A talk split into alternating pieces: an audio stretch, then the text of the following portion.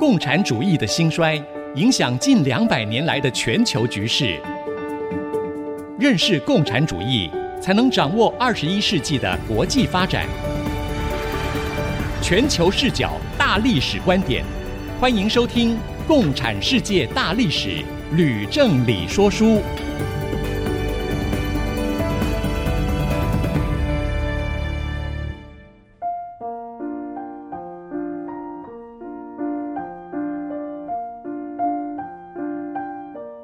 欢迎收听《共产世界大历史》吕正理说书的节目，我是徐凡，我是吕正理。今天我们要讲到第六讲喽，《一八四八共产党宣言与欧洲各国的革命》。如果有书的朋友们的话，你可以呢参考第二章的后半部。老师，我们上一回呢提到了马克思，他到了巴黎，他也办报办了一期就停刊了。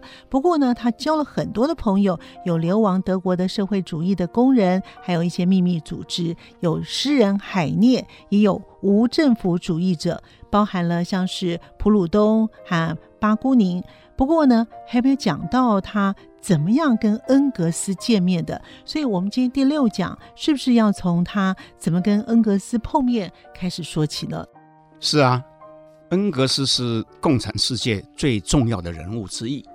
如果没有了他来搭档，没有他的支持，马克思就孤掌难鸣了。嗯，所以我们今天呢，就从他们两人历史性的会面呢开始讲起。太好了，一开始就讲故事了，我们就要开始听故事了。那这两位呢，他们的故事一定很精彩喽，老师。是啊，不过在讲故事之前，我先跟听众报告，嗯、我们今天第六讲的主题是一八四八共产党宣言与欧洲各国的革命。嗯，那我猜听众都知道。共产宣言是由马克思和恩格斯共同撰写、共同发表的。对。而在他们发表的这一年，也就是一八四八，也被称为欧洲革命年。是。所以是在欧洲几乎没有一个国家没有发生革命战争的，所以是又紧张又刺激。那么，所以我们跟上一讲一样，我们的不但要研究这两个人为什么要写共产党宣言，也要了解那个。那究竟是什么样的一个时代？那恩格斯到底是什么样的一个人呢？老师，我很好奇。那恩格斯生在一八二零年，比马克思小两岁。那他跟马克思同样也出生在德国的莱茵省。那么他的爸爸呢，是一个非常富有的商人啊，在他的家乡跟英国的曼彻斯特哈、啊、都有纺织工厂。那恩格斯在高中还没有毕业的时候啊，就受到父亲的命令啊，就不再求学，而是在高中还没有毕业哈、啊，就辍学哈、啊，在自家的公司里面的一个办公室里面办公学习经商啊。不过他的性格呢是向往自由民主，他也曾经写过诗啊，写过这个批判性的文章哈、啊，在报纸上发表。嗯。那么他呢，在二十一岁的时候呢，因为服兵役的义务啊，嗯、到了柏林的附近，所以他也到柏林大学去旁听，也参加过这个青年黑格尔学派的活动哈、啊。哦，所以深受那个费尔巴哈哈这些人的影响。那么服完兵役以后，那恩格斯就奉命到曼彻斯特。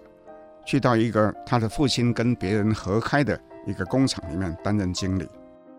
那么当时呢，在工厂里面碰到一位思想非常前进的一个爱尔兰的姑娘，叫做 Mary Burns。那受到她非常巨大的影响。哦。那 Mary 又带了这个恩格斯到英国很多很落后、贫穷的地区呢，去参访。因为他对英国工人生活的困苦情况哈、啊、有深入的了解，那越加呢同情穷人。那么他和这个 Mary 两个人哈、啊，后来同居二十年。哇。啊，但是没有结过婚、嗯、啊，所以他是非常前进的啊。两百多年前有这样的一种情况，但是两个人呢，一直到呢这个 Mary Burns 哈、啊、死掉啊都没结婚哎。所以其实他们两个人互相还是非常忠贞于对方的了哈。是是是是，嗯。那么当时曼彻斯特是英国风起云涌的宪章运动的中心，嗯，所以恩格斯也就结识了这个宪章运动的领导人，叫做 Julian Honey。那恩格斯呢，也曾经呢投稿到这个马克思担任主编的《莱茵报》里面、哦、啊，那么并且呢，曾经啊，在要回家的一个路途上哈，嗯，去拜访马克思，嗯，不过当时呢。马克思对他呢，呃，没有印象，没有什么太大印象。嗯，对。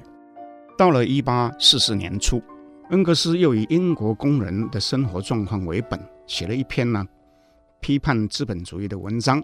啊，马克思收到哈，就把这篇文章刊登在唯一那一期哈那个德法年鉴上面啊啊，就开始呢对恩格斯哈有很深的印象，跟他通信。哦，呵呵那么过了几个月，那恩格斯又回到这个欧洲大陆，又特别呢跑到巴黎啊，去跟那个马克思见面。那这一次才是我所谓的历史性的会面。嗯嗯，这样。所以他们两个人从此就结下了非常深厚的友谊吗？老师？是啊，从此建立起四十年不变的情谊跟共同的合作的关系。不过我要跟听众说明。我在我的书上哈啊讲到这件事情，我说那个恩格斯哈跟马克思哈在巴黎是初次见面，对，那其实是不对的啊，哦，因为这是第二次，哦，他们俩已经见第二次，所以我的书上是写错了哈，我将来会改正，所以我跟这个所有的读者哈，如果拿到我的啊这个个书哈，书本，我跟你们道歉。嗯嗯，好，那老师，那他们两个又是什么样的合作关系呢？那恩格斯在后来哈，他回忆哈，他写了一段话，啊，非常的有意思，我读给听众听。嗯、好，他这样讲，他说：“我和马克思共同工作四十年，绝大部分基本指导思想，特别是关于历史及经济领域哈，尤其是那些指导思想最后的明确表述，都是属于马克思的。”我所提供的至多除了几个专门的领域以外啊，马克思没有我也很容易能够做到。哦，至于马克思所做到的，我却做不到。马克思比我们一切人都站得高些，看得远些，观察得多些和快些。马克思是天才，我们至多只能是能手。哇，这样看起来，恩格斯很崇拜马克思哎哈。是啊，从第一天开始呢，他就崇拜的不得了啊。不过马克思自己也知道，说他在政治跟经济方面呢，他知识不够，嗯啊，所以他决心啊，发奋读书。那他都读些什么书呢？那就是我们在上一讲讲到啊，这个古典学派的经济学啊，像亚当·斯密、李嘉图、萨伊这些人写的啊。还有那个社会主义的学说啊，像圣西门啊、傅立叶这些人的理论。嗯，嗯，哇，他读的书都还算是蛮硬的哈。不是啊，好，我想一个人要成为大人物哈，还是需要花点时间读一些有深度、有内容的书吧。难怪他成为历史人物哈。是啊，是啊。不过我要补充一下，在这期间，马克思不只是在读书。他也很认真的在记笔记，哦，并且在笔记里面说明自己的观点啊，所以这份笔记哈，后来留存下来，被称为哈是一八四四年哲学和经济学手稿，哇，也有人称它叫做巴黎手记，啊，但是这个笔记哈尘封了九十年，到了一九三三年。才由苏联出版这份手稿，被认为是研究马克思的思想是如何形成一个非常重要的一个参考资料。那马克思到底在巴黎待了多久呢？那其实没有很久，因为在一八四五年二月，他就被法国政府下令驱逐出境。为什么？因为他煽动革命思想啊。哦，所以不只是他，还有其他的像这个。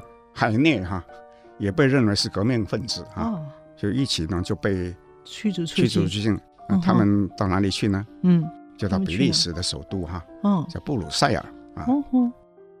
那不久以后，那恩格斯也到了啊，所以两人就开始真正的合作哈，嗯，就共同完成一部著作，那名字叫做《德意志意识形态》。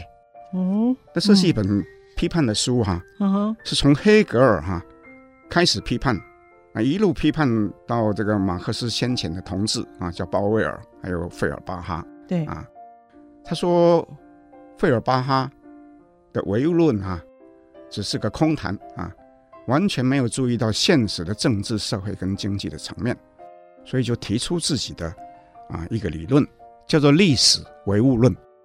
哇，这个太重要了，我都知道。那历史唯物论到底在讲些什么呢？老师，简单的讲，历史唯物论就是主张应该由经济关系及其发展来解释政治跟历史，而不是相反。也就是说，不能用历史跟政治呢来解释经济关系跟它的发展。马克思还有一句原话，就说。并非意识决定生活，而是生活决定意识。那各位如果说把“意识”这两个字呢换成思想，可能就比较明白。哦，也就是说，不是思想决定生活，而是生活决定思想。对哦，这样听懂了。好，那他们两个人合作的，而且共同完成了这一部的著作《德意志意识形态》，是不是有出版呢？他们两个人。其实也想出版，哦，可是因为跟出版商没有谈拢啊，嗯、人都不肯出这个书，所以呢，这个书也是一样呢，尘封将近九十年。哇！到了一九三二年，哦、也就是刚刚那那个手稿巴黎手稿之前的一年哈，嗯、才出版的。哦，所以他们两本呢都是封尘了九十年才开始被别人发现。对，不过这两本著作哈。尤其是历史唯物论哈，可以说是很重要，很重要的，可以说是一把利剑啊。对，不但是在两人的手中挥舞，也在后世哈，由其他的共产党人哈继续挥舞。嗯，那他们两位写的书都没有办法出版，那他们能还能做什么呢？那光是著书立说，马克思也是不能满意啊。嗯，所以在这期间呢，他也曾经哈用手哈。写了短短的，只有十一条的文字哈，这非常重要的文字。嗯，后来也是由恩格斯哈发表的。那这个小条子呢，叫做关于费尔巴哈的提纲啊，其中有一句话，嗯，啊，那太重要了。嗯，我要念给那个听众听。好，他说，哲学家们只是用不同的方式解释世界，而问题在于改变世界。哇，所以这两句话很重要。是的，这两句话后来在马克思死了以后，被刻在他的墓碑上面。哦，真的很重要。好，那我们今天时间上的关系，我们先休息一会儿，马上回来。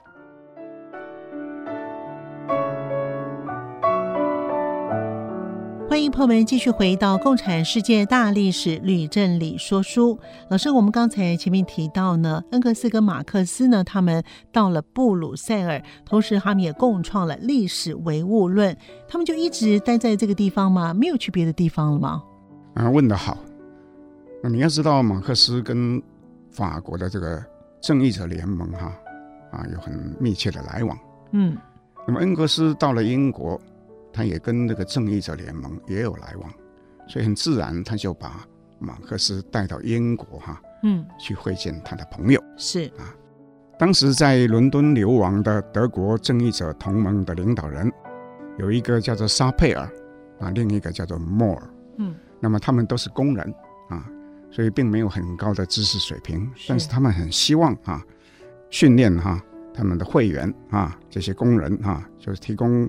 教育课程，那么马克思跟恩格斯来的正好啊，所以就同意为德国正义者同盟提供教育课程，以提升他们的知识跟能力啊。马克思和恩格斯又借机啊建议他们在英国、法国、比利时和德国的社会主义者之间哈、啊，建立联络的管道啊，那获得这个沙佩尔跟莫尔的同意，于是就在一八四六年创立了一个叫做共产主义通讯委员会。嗯，那徐帆是不是一个很重大的一个事情？没错，他们就变成一个国际性的组织了。啊，真是说得好啊，徐帆。不过这时候啊，啊，发生了一个很有趣的故事。哦，什么样的故事呢？因为在这个正义者同盟里面哈、啊，嗯，其实早已存在一个很大的分歧。那么这个同盟的领导人其实叫做魏特林，那么他住在巴黎，哦，啊，嗯，但是他是一个很急性的人、嗯、啊，他急于发动革命。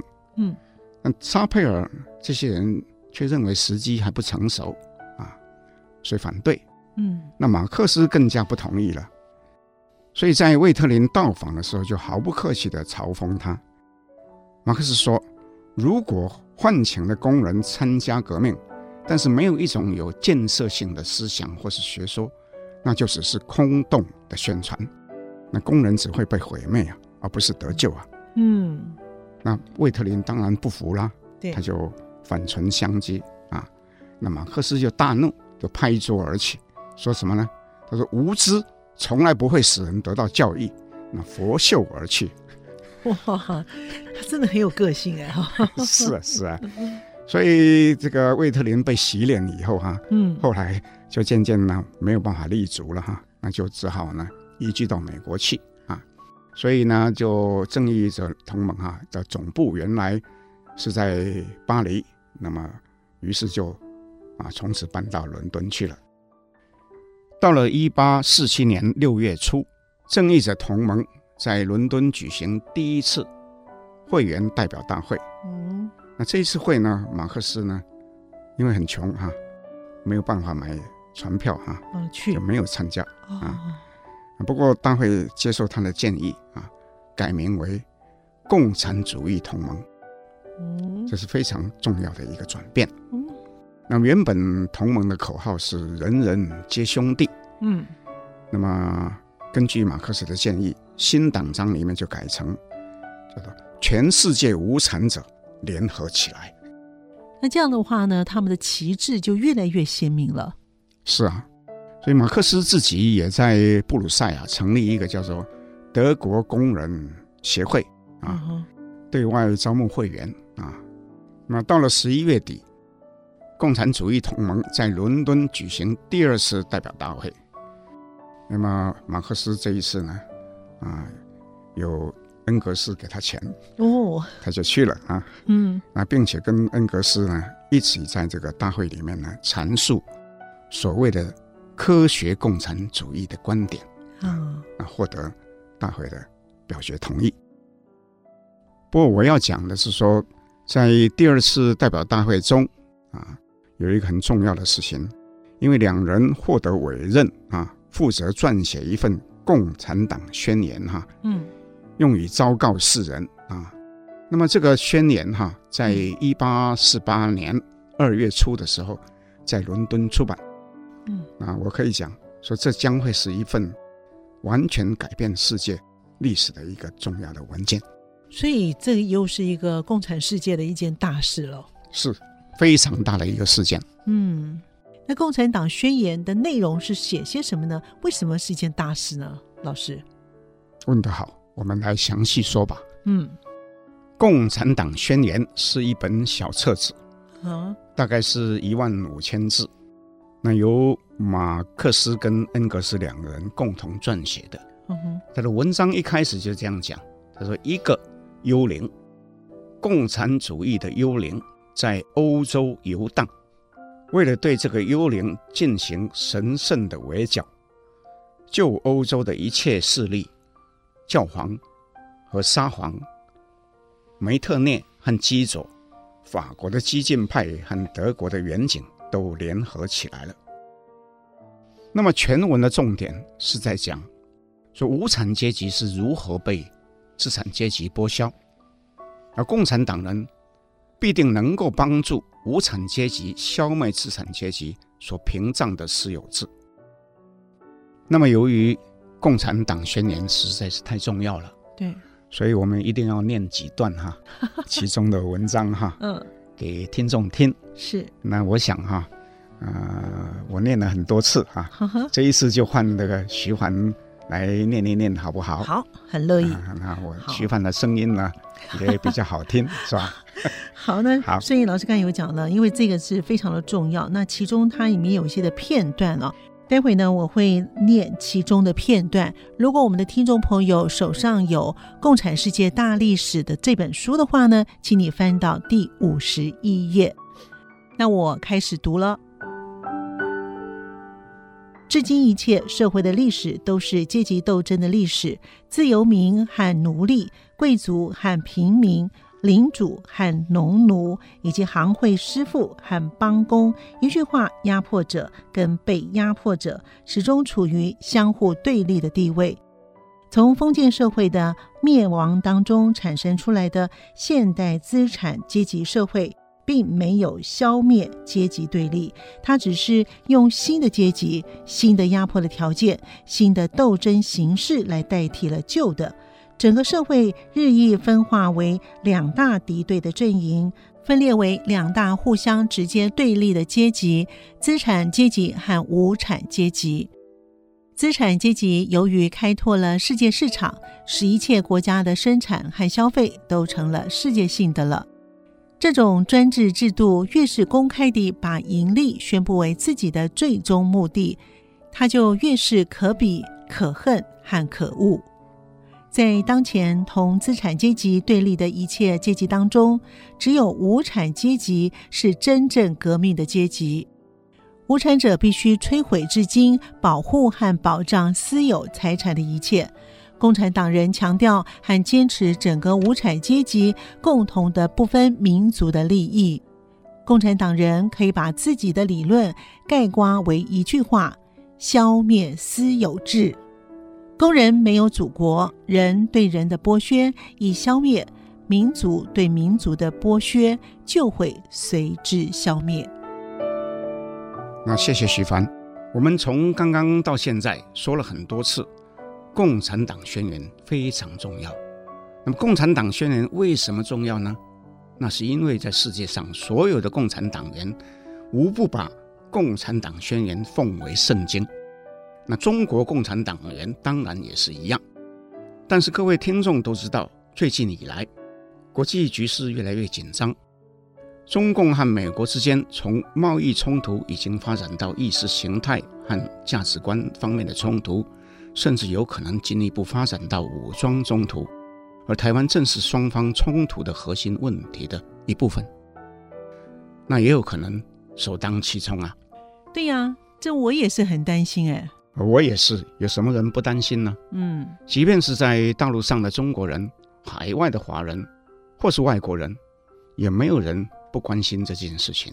也因此，我个人认为，无论你是台湾人或是什么国家的人。不论你是什么政治立场，你是痛恨共产党还是爱共产党，或是对共产党有什么期望，都有必要去彻底了解共产党究竟说了些什么，又做了些什么。而共产党宣言正是可以帮你了解共产党说了些什么的一份啊原始文件。那事实上，由于共产党宣言只有一万五千字，相当的短，所以如果各位听众有时间并且有意愿，我。建议你就直接上网去把这份文件的原文找出来，耐心花几个小时从头读到尾，我想那会是应该呢，啊，非常值得的。不过我要补充说明，虽然《共产党宣言》被共产党人奉为圣经，有人却认为其中有很多叙述和主张呢是有争议的。那老师，那是在什么地方会有争议呢？好，那我就举几个例子好了。首先，我就举。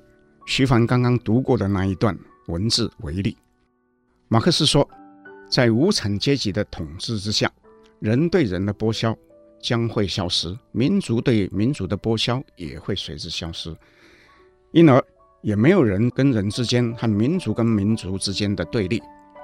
这等于是对共产理想世界的一种预言。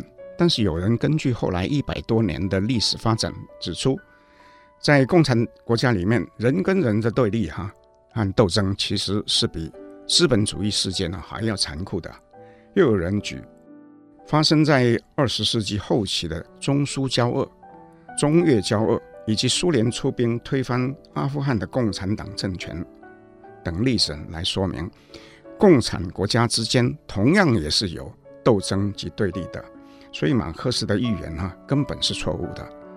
那么引申而言，《共产宣言》里面一些基本假设呢也是错的。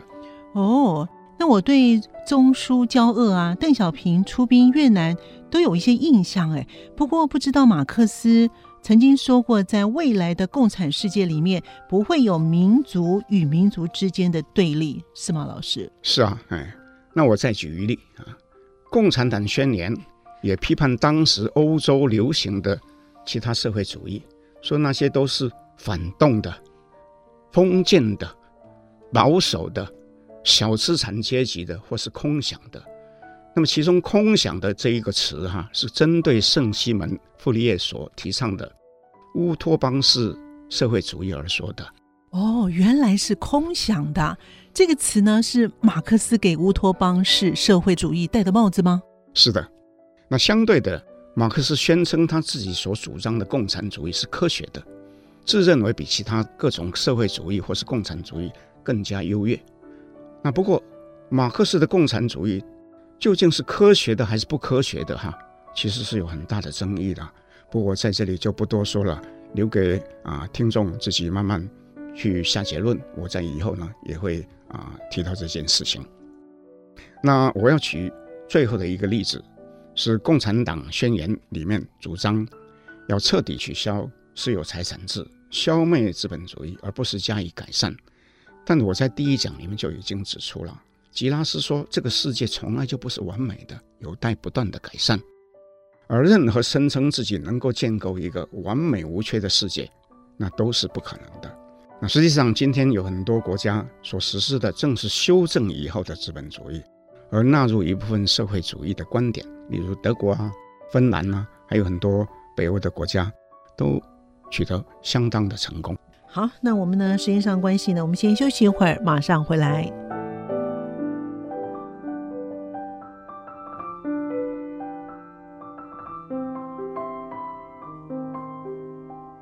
欢迎朋友们继续回到 IC 之音。您现在所收听的节目是《共产世界大历史吕振理说书》的节目。老师，《共产党宣言》对于欧洲各国的革命是不是会有很大的影响呢？那么直接的说，《共产党宣言》虽然对后世发生非常大的影响，在一八四八年事实上没有人注意的哦，因为我们讲说一八四八年是欧洲各国的革命年。其实是一八三零年代被压制的革命风潮的延续，而仍然由资产阶级主导，那无产阶级只是配角。嗯，所以我们以下呢就要啊分别叙述在意大利、法国、奥地利、普鲁士等国哈发生了这个革命。嗯，我们先说意大利，在一八四八年一月，意大利西西里革命党首先起义，那逼迫了国王恢复宪法。不久以后。米兰、那不勒斯等十几个城市也都爆发革命。那我们前面提过了，青年意大利党的马志尼、加里波第啊这几个志士哈、啊，就号召党人起义。那萨丁尼亚的国王叫做阿尔伯特，那直接就向奥地利宣战。嗯，所以意大利开了第一枪。那这个消息呢，传到了其他国家，也引发大暴动。那么，比如在法国，市民就群集在广场里面高唱马赛曲，要求罢黜保守的这个贪腐的首相基佐。那基佐就是刚刚齐凡念的那个里面这个共产宣里面讲到的那个人。嗯啊，OK。那不久以后，那国王啊，法国国王菲利普一世也被迫逃亡到国外。那么国会中的保守党跟社会党就联合组织。临时政府废除王室，成立制宪会议，那么法国就进入第二共和时期。嗯、我在这里特别要跟听众提醒，这国会里面不但是有保守党，也有社会上，这是很重要的一件事情。所以他们是共同组织政府吗？是的，那么我们紧接着讲到奥地利，那奥地利首都维也纳在三月也爆发示威大游行，然后群众就高喊“自由”、“宪法”、“打倒梅特列”那样的口号。哦、那么梅特列这时候已经七十五岁了哈，他就被迫下台，嗯，逃到英国去。那国王也不得不哈暂时啊离开首都。那么，在奥地利王国统治下的匈牙利、波西米亚啊，也爆发革命，要求独立。那波西米亚哈，就是现在的捷克。哦。那么，同样在三月，普鲁士的首都柏林也爆发革命。那么，国王威廉四世哈就下令军队去镇压，跟市民、工人、学生啊就发生激战，那竟然被打败了哈。那么同时呢，德意志三十八邦也纷纷爆发革命，那么把他们的这个封建哈君主哈给推翻啊，建立各自的新政府。那么各邦并且同时发起召开一个叫做法兰克福国民议会，一共有八百名代表。那那目的是什么呢？就是讨论大家共同的命运。哦，那究竟要走向什么方向？他们在这个时候是变成同舟共济就对了啊，做的非常好。嗯，在欧洲方面发生那么多的革命，那么马克思跟恩格斯在这一年当中是不是也参加了这些革命呢？老师，那当欧洲各国纷纷发生革命的时候，马克思、恩格斯住在这个比利时，哦，也发生暴动。哦，那所以呢，比利时政府就非常的害怕啊。可以讲说心惊胆战呐、啊，就下令驱逐境内所有的这个问题人物。那马克思被列在名单里面的第一名，他一定是首当其冲。所以呢，就被通知在二十四小时内呢离境。啊，不，这时候我们刚刚讲到说，法国不是说保守党跟社会党共同组成政府吗？对，所以社会党在里面就有力量。嗯，所以社会党就发了一封邀请函给这个马克思，请他到巴黎去。嗯，那么这个邀请函呢，写的非常的这个啊好听。嗯，他这样讲，他说：“自由的法兰西对您以及那些为了这个神圣事业、为所有的兄弟般的事业奋斗的人们，敞开了大门。”嗯，的确说的很好。你是马克思收到这个？我一定去啊，因为他这么欢迎我。OK，那么马克思就欣然前往巴黎。嗯，不过在他到达以前，德国有很多工人团体已经成立一个几百人的军团，那每天在巴黎的广场上进行操练，干什么呢？他是等待机会要回德国参加革命啊。哦，嗯，那不过马克思并不赞同啊，他公开指出。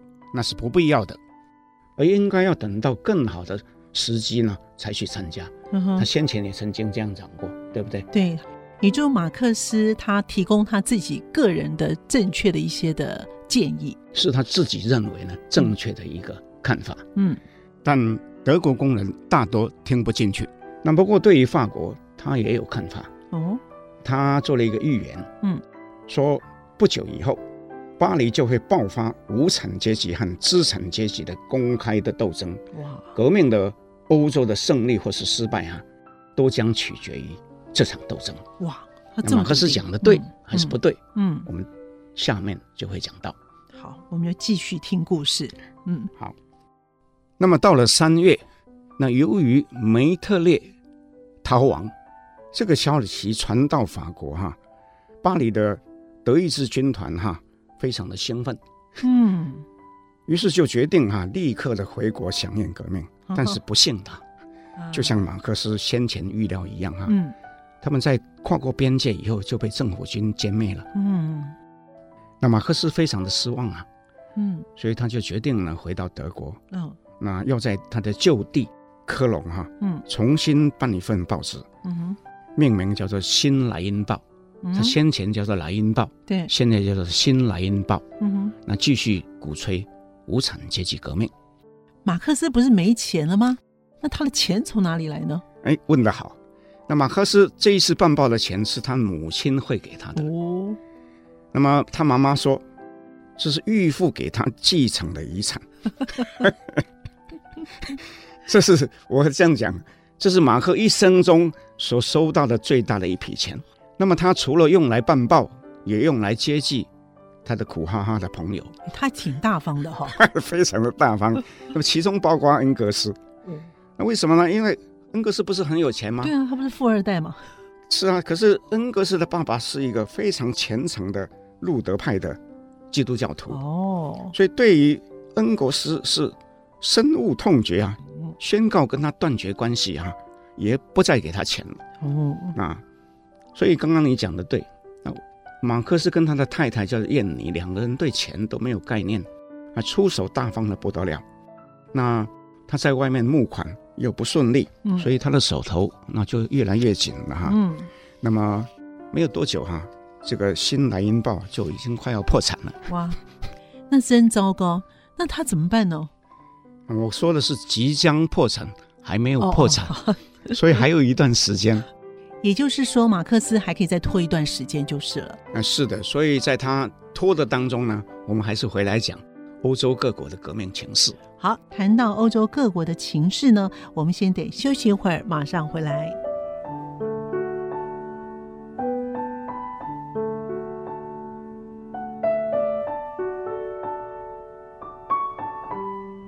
朋友们继续回到《IC 之音》共产世界大历史吕振理说书的节目。老师，我们刚才前面提到了这个马克思呢，他的这个新莱茵报即将要破产。那欧洲各国的革命到底后面的命运如何呢？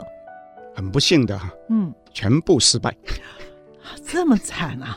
对，我们先从法国开始讲好。好，嗯，那么法国在二月发生革命以后，社会党。有个领袖叫做路易·布朗，嗯，啊，他也加入这个临时政府的内阁。那布朗其实是一个非常知名的乌托邦社会主义者，嗯哼，他主张哈，人人都应该有工作，并且认为工人有能力自行管理工厂，不需要什么经理的专业经理人之类的啊，嗯，那么临时政府于是就循他的要求哈，设立一个。国民工厂制度，那用于收容失业的工人，那结果登记的人非常的多，达到几万人呢。不过，嗯，有很多人每天领了钱，那却无事可做，所以人太多，工作没那么多就是了。对，那有事情做的人呢，他的领的钱呢，也没有比那些没有事情做的人领的多多少啊。所以呢，渐渐就失掉哈。他的工作的热忱，嗯，那一定的啊。对，那么到了六月，那临时政府啊就想说他没有办法继续填补这样一个钱坑啊，没错，嗯，对不对？就决定啊要关闭国民工厂。嗯哼，那工人于是发生暴动。嗯，那当然一定会。那国民军就奉令哈前往镇压，结果发生了六天的巷战。嗯哼，那有一千多名国民军。和数千名工人啊，都死掉了。那真是蛮悲惨的哈、哦。对，还有一万多人啊、嗯、被捕。刚刚我们提到，马克思预料巴黎将爆发无产阶级跟资产阶级的斗争，果然成真。果然成真。嗯，那结果呢？那无产阶级惨败收场。是啊，所以资产阶级得胜以后，在当年的年底，法国就举行普选，那选出拿破仑的侄儿。叫做路易哈、嗯、当总统。哦，那法国算是结束了吗？是啊，嗯，那我们接着讲奥地利，嗯。啊，那奥地利军队呢奉命勤王啊，在各地哈击破革命的势力啊，就在十月就夺回了维也纳啊，那又镇压了这个捷克人的叛乱，嗯哼，那么当时呢，匈牙利的革命军呢也来势汹汹，那一路呢打进。奥地利的国境，不过这时候发生一件事，嗯，什么样的事？俄国的沙皇突然出兵哈，帮助奥地利啊，彻底的把这个匈牙利革命军哈击溃了。哦，那为什么俄国的沙皇要出兵呢？因为沙皇被认为是保守势力的大本营啊，他的他不能够坐视这个欧洲地方呢发生那么多革命呢。那将来会影响他自己的在国内的地位。哦，那在奥地利、捷克还有匈牙利都失败了，那德国呢？那么在法兰克福，我们已经讲有八百名国民议会议员对在讨论哈，是这个德意志邦联究竟是要何去何从？嗯，那么这时候呢，北部的各邦啊就提出一个小德意志的方案，那么建请这个威廉四世当皇帝，嗯，同时把奥地利排除在外，嗯，那么小德意志就相对一个叫做大德意志，大德意志是包括奥地利，小德意志呢是把奥地利排除排除在外，是这样一种概念。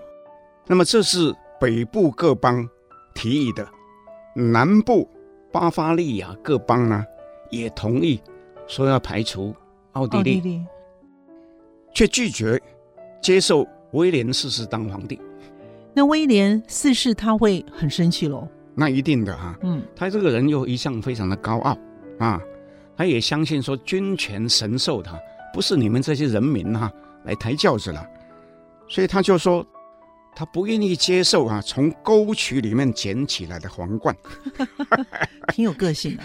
对，那么那时候呢，奥地利也很生气啊，嗯，所以就公然的恫吓。所以建立德意志帝国的提议，最后就胎死腹中了。嗯，那马克思跟德国所发生的革命，这之间又有什么样的关系呢？我们刚刚讲过，说马克思因为坚持革命不能够去冒不必要的危险，对，所以那德国工人组织里面有很多激进派，就对他非常的不满，就跟他划清界限。嗯，那么普鲁士当局那又下令也要把他驱逐出境。所以马克思最后呢，就只好又转到巴黎去啊。嗯、那么我们刚刚讲，所有的国家都失败了，对。那只有意大利呢，还没有。嗯。可是马克思当他到了巴黎以后，他又得知那意大利的革命也失败了。哇，就等于算是全军覆没了哈。是是是是。而在失败的过程当中，发生一场轰轰烈烈的战争。嗯，怎么样的轰轰烈烈的战争？那我跟听众来分享。嗯，意大利的革命之所以风起云涌，嗯，有很大的原因是因为那里面的奥地利的驻扎的军队，为了要回国哈、啊，嗯、去解救革命的状况，都撤离了。啊哈、嗯。当奥地利的军队把国内的这个革命的火花都扑灭以后，他们又回到意大利。那么，意大利的革命军也集结，所以双方发生大战。哦。那么，因而，在一八四九年三月，以萨丁尼亚为首的意大利各邦革命军，总共有四万人，在诺瓦拉这个地方，跟奥国军队七万人决战，结果大败。哇！那么，萨丁尼亚的国王自认为是愧对国人。嗯他就宣布退位。嗯，他把他的位置呢让给他的儿子，叫做伊曼纽二世。对、啊，那伊曼纽二世继位以后，就跟奥地利议和，但是他想，他宁愿割地赔款，也不肯废掉已经经过议会通过的宪法。也就是说，你不同意，我跟你打到最后一兵一卒。那奥地利到底怎么办呢？那就是不得不同意啊，伊曼纽二世。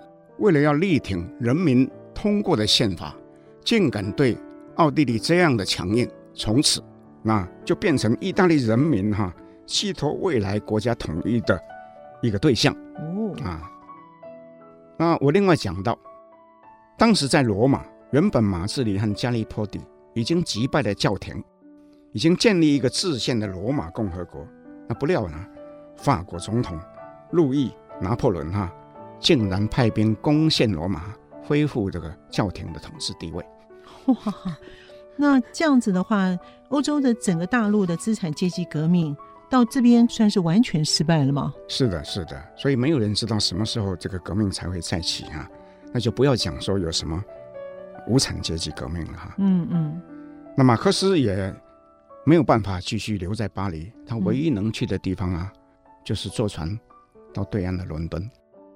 我们刚才前面提到的都是马克思，那这段时间恩格斯到哪去了呢？老师，恩格斯其实都一直跟马克思在一起。哦，那不过他的地位有一点尴尬。嗯，那因为啊，马克思说不能够冒不必要的冒险。对。那大家都对马克思不爽。嗯。所以恩格斯哈就这个有些夹在当中。嗯。那不过他主要的工作呢，他是去报道那德国革命哈各地，特别是南部革命哈那些新闻到战地哈去做采访。嗯嗯。但是当马克思决定到英国的时候，嗯，那恩格斯并没有跟他去，哦，而是决定投入战争。诶，所以去的，嗯，当时在德国现在的巴伐利亚跟巴登地区哈，嗯，就有一个革命军起来，嗯、啊，那是有一位叫做 August Willish 啊维利希这个人所领导的。维利希原本是德国的这个职业的军人，嗯，那么他为了参加革命，他就站到另外一边去领导这个革命军。那恩格斯就当他的副官，在一八四九年呢就参加战役，嗯，但是呢这个军队哈被这个德国的政府军彻底的击败，恩格斯跟维利西哈，嗯。啊，只好逃亡啊！最后也都到英国去啊，加入这个马克思跟沙佩尔这些德国工人啊在一起。那我要预先讲个事情：维利西是一个强硬派的军人，所以他跟马克思的性格有很大的冲突。所以当他到了这个伦敦以后呢，对马克思的地位呢发生相当负面的影响。哦，至于呢？会有什么样的影响呢？我们先卖个关子，我们在今天节目当中呢，就先进行到这里喽。不过呢，在我们的节目当中，也会在 IC 之音随选即播，在 Apple Podcast 以及 Google Podcast 还有 Spotify 都会同步上线，也欢迎大家能够收听。如果大家对于节目有什么样的建议呢，也欢迎到 IC 之音的网站《共产世界大历史吕正理说书》的节目的页面留言。我们的网址是。Triple w 点 i c 九七五点 com，共产世界大历史吕正理说书，我们下周见。各位听众再见。不过我也很希望各位听众多多留言来问问题，是的，好吗？我们非常欢迎我们的听众朋友要多踊跃的留言。下周见哦。明白过去，才能洞悉现在，展望未来。共产世界大历史吕正理说书节目。由公众小额募款所得赞助播出。